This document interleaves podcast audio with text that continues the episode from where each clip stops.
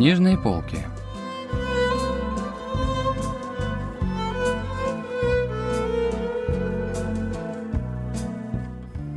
Рассказ топлива писателя Юн Хынгиля.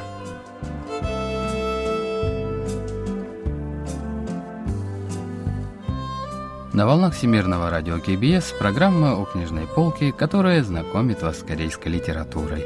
У микрофона Денис Ян, за режиссерским пультом Маша.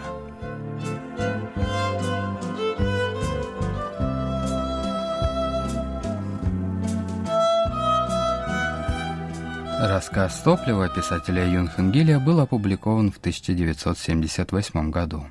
Он состоит из 3 эпизодов, в каждом из которых сюжет строится вокруг топлива.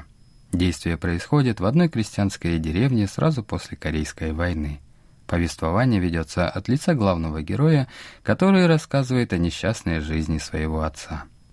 В первом эпизоде герой рассказывает, как отец совершил кражу ради семьи.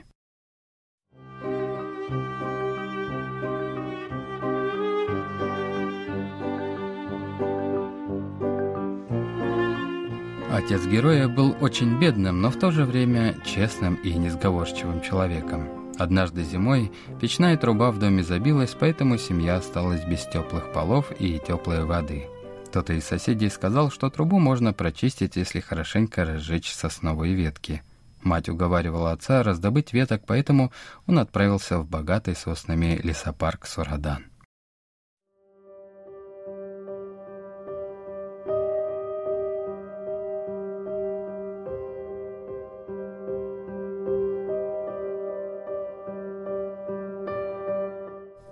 Сородан был известен как место резни, после которой отцу пришлось сновать между ямами с трупами в поисках пропавшего без вести брата, поэтому несложно было понять, что он ощущал теперь, крадясь посреди ночи, чтобы украсть чужой хворост.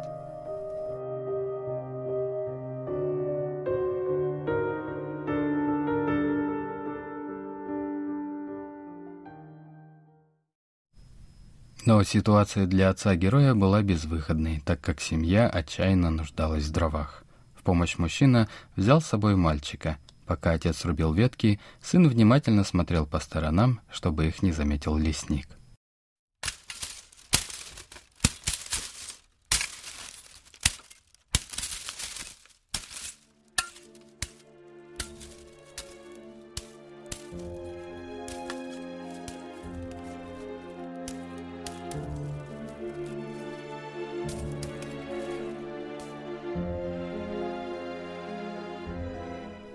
Я ничего не видел, но хорошо слышал звуки. Слышал так хорошо, что готов был сойти с ума. Отец очень торопился. Он будто даже хотел попасться на глаза, и поэтому сотрясал и будил своими звуками спокойно спавший лес Сородан. «Не двигаться!» Вслед за внезапным криком отца осветил свет яркого фонаря. «Кто вы?» – спросил лесник. «Выключи фонарь, тогда отвечу», — сказал отец. «Не надо огрызаться. Покажи документ». «А ты кто такой, чтобы спрашивать мой документ?» «Ты еще не понял? Я местный лесник». «Нет документа с собой. Дома оставил». «Негодяй, раз по-хорошему не понимаешь, пойдем в пропускной пункт».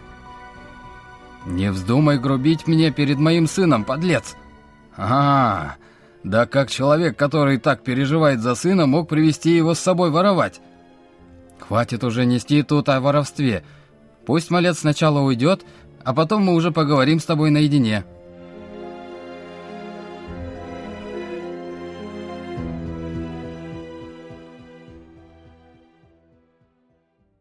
Лесник был весьма возмущен, когда отец предложил им поговорить наедине без сына, и тем не менее закрыл глаза на то, что мальчик побежал.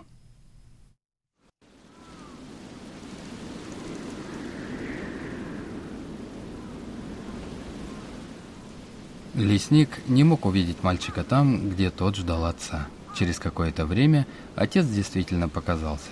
Он спускался с холма с тележкой, доверха нагруженной ветками.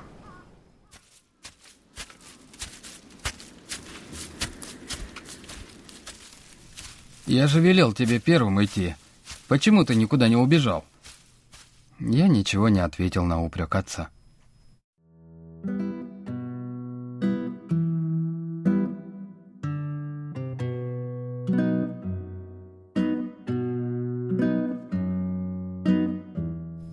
ведь тоже это видел? Как я поставил на место этого грубого лесника? Ты ведь это хорошо видел собственными глазами?» — спросил отец. Я кивнул головой. Это была действительно чистая правда. Я сам видел и слышал, как отец кричал на лесника. Вдруг голос отца резко оживился. Я объяснил ему хорошенько, что не стоит угрожать людям без повода. Потом он сам еще извинялся передо мной. Объяснил ему, что сейчас попал в такое неудачное положение, а вообще никогда не хожу посреди ночи собирать так дрова. Потом он даже сам предложил мне помощь и погрузил ветки в мою тележку.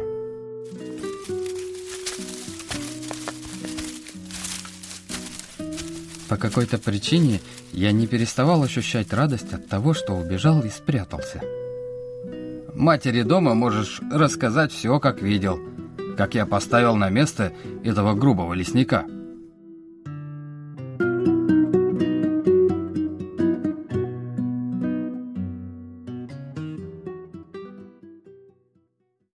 Вот как объясняет внутренние мотивы героя литературный критик Чон Саён. 많은 독자가 비슷하게 짐작을 하겠지만 아버지가 본인이 말한 것처럼 산감에게 큰 소리를 쳤을 리는 없겠죠. Многие читатели уже наверняка догадались, что отец мальчика вряд ли действительно отчитывал лесника. Он был совсем в другом положении. После Корейской войны людям выдавали удостоверение личности, однако людям с другими идеологическими взглядами или членам семьи таких людей получить удостоверение было непросто. То же самое было и с работой. Все ухудшавшееся положение мужчины выдвинуло его к краже дров. Скорее всего, отправив сына подальше, он умолял лесника помочь ему и закрыть глаза на его поступок. Мужчина наверняка и сам осознал всю плачевность своего положения, поэтому сыну он рассказал совсем другую историю, а тот не подал вида, что все понимает.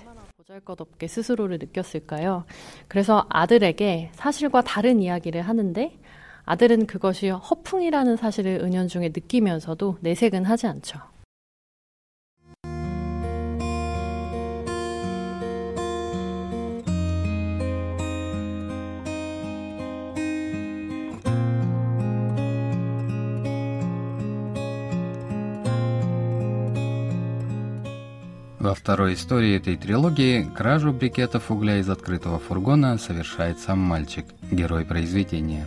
На тот момент он являлся членом мальчишеской банды, главой которой был мальчик по имени Кельбон. Без его разрешения никто не мог присоединиться к банде. Мальчик был принят с большим трудом. Это стоило ему заявления о том, что ему можно разорвать рот, если он поведет себя недостойным образом. С каждой кражей навыки героя только росли, и вскоре только сам Кельбон мог превзойти его в самообладании и сообразительности. Незадолго до Корейской войны к банде решил присоединиться одноклассник героя по имени Чингон. Герой больше всех возражал принятию новичка, однако Чингон все-таки был удостоен этой чести после аналогичного обещания, которое когда-то давал и сам герой. В день, когда должна была состояться первая кража Чингона, стоял густой туман. Идеальная погода для такого дела. Ответственным за новичка был назначен герой. Оставалось пройти всего один железнодорожный путь, и успех был бы уже в кармане. Но как раз в этот момент направляющие рельсы присоединили к основному пути. В этот же момент Чингон издал пронзительный крик. Несмотря на приказы героя, крики не прекращались, поэтому Кельбон велел всем отступать.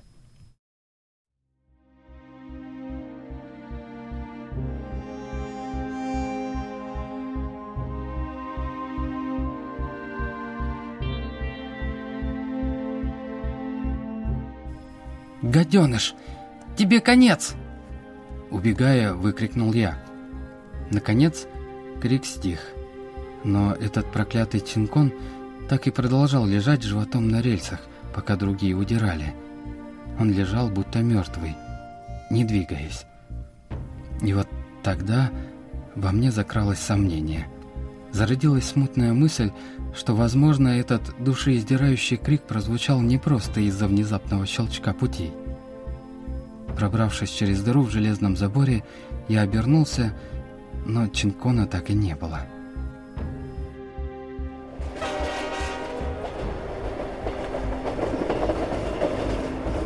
Издалека, сквозь туман, пробирался на юг поезд, окаймленный дымкой, словно луна, с ярко включенными огнями.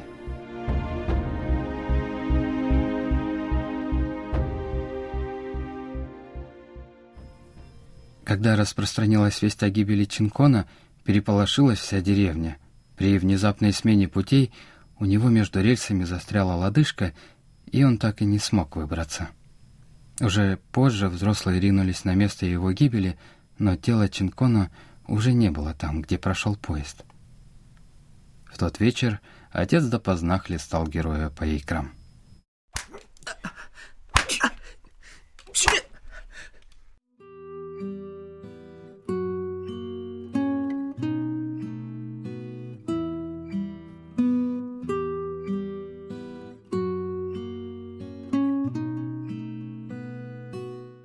«Ах ты, негодяй! Кто просил тебя связываться с этими отбросами и воровать?» Отец не переставал повторять эти слова в перерывах между тем, как плеть опускалась и снова вздымала в воздух. А затем отец вручил плеть мне и закатал собственные штаны. К моему удивлению, отец плакал, не говоря ни слова.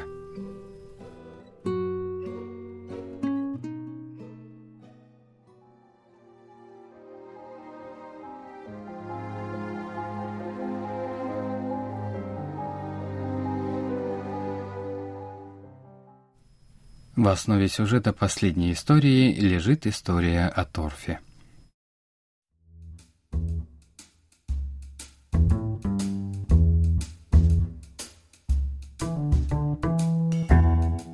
В то время деревню охватило сумасшествие по поводу торфа. Его обнаружили под рисовыми полями неподалеку от деревни.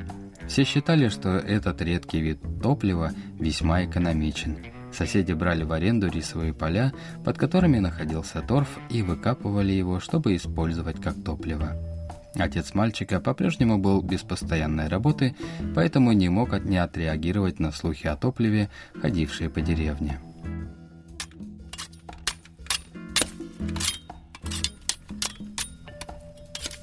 В день, когда было решено выкапывать торф, отец героя заострил длинную палку и тайком от хозяина рисовых полей начал прощупывать слои торфа.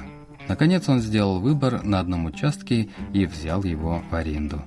Поиски не потребовали много времени. Когда на поднявшей лопате отца показался кусок торфа размером с небольшую подушку, мать и наблюдавшие рядом младшие братья и сестры хором издали восторженный отзыв и захлопали в ладоши. «Вот уж действительно, головой нужно думать», — промолвил отец. Он действительно преуспел, потому что подумал. В отличие от участков других людей, на нашем участке имелся тонкий слой земли, по которому можно было сразу узнать о наличии торфа. Мы с искренней жалостью смотрели на других людей, которые изо всех сил надрывались, копая землю с волдырями на руках.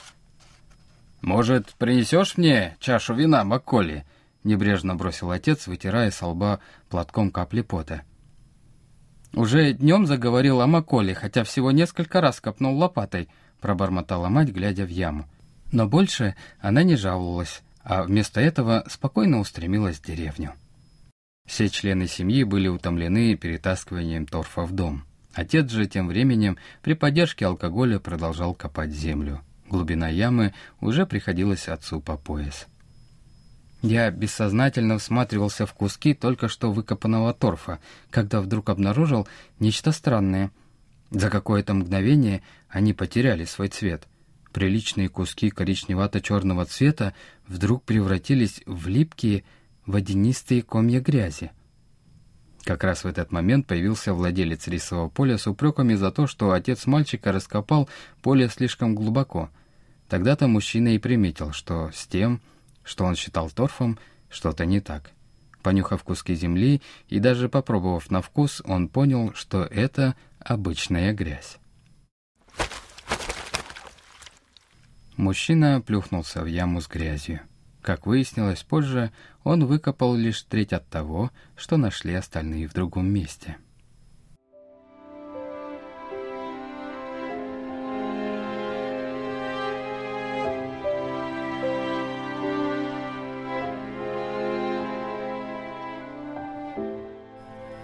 «Ты тоже считаешь, что твой отец никчемный глупец?» — спросил меня отец. «Нет, ты просто оказался не в том месте. Тебе не повезло». Мои слова рассмешили отца. «Спустись сюда. Давай полежим здесь рядом и посмотрим на небо. Через эту квадратную рамку небо кажется таким красивым», — предложил отец. Небо действительно было красивым. Возможно, оно казалось еще красивее от того, что мы смотрели на него через квадратную рамку, как и говорил отец. На самом деле, подходящее время или везение тут ни при чем.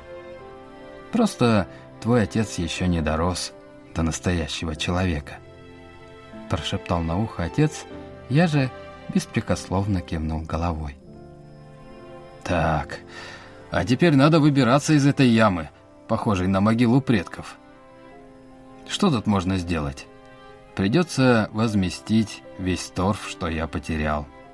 И если когда-нибудь у нас закончатся дрова, то я сожгу себя, чтобы обогреть вас». Сказав эти слова, отец первым выполз из ямы, а я, его старший сын, последовал за ним. При виде отца, отчаянно перебиравшего ноги в попытке выбраться из ямы, меня охватил внезапный приступ удушья.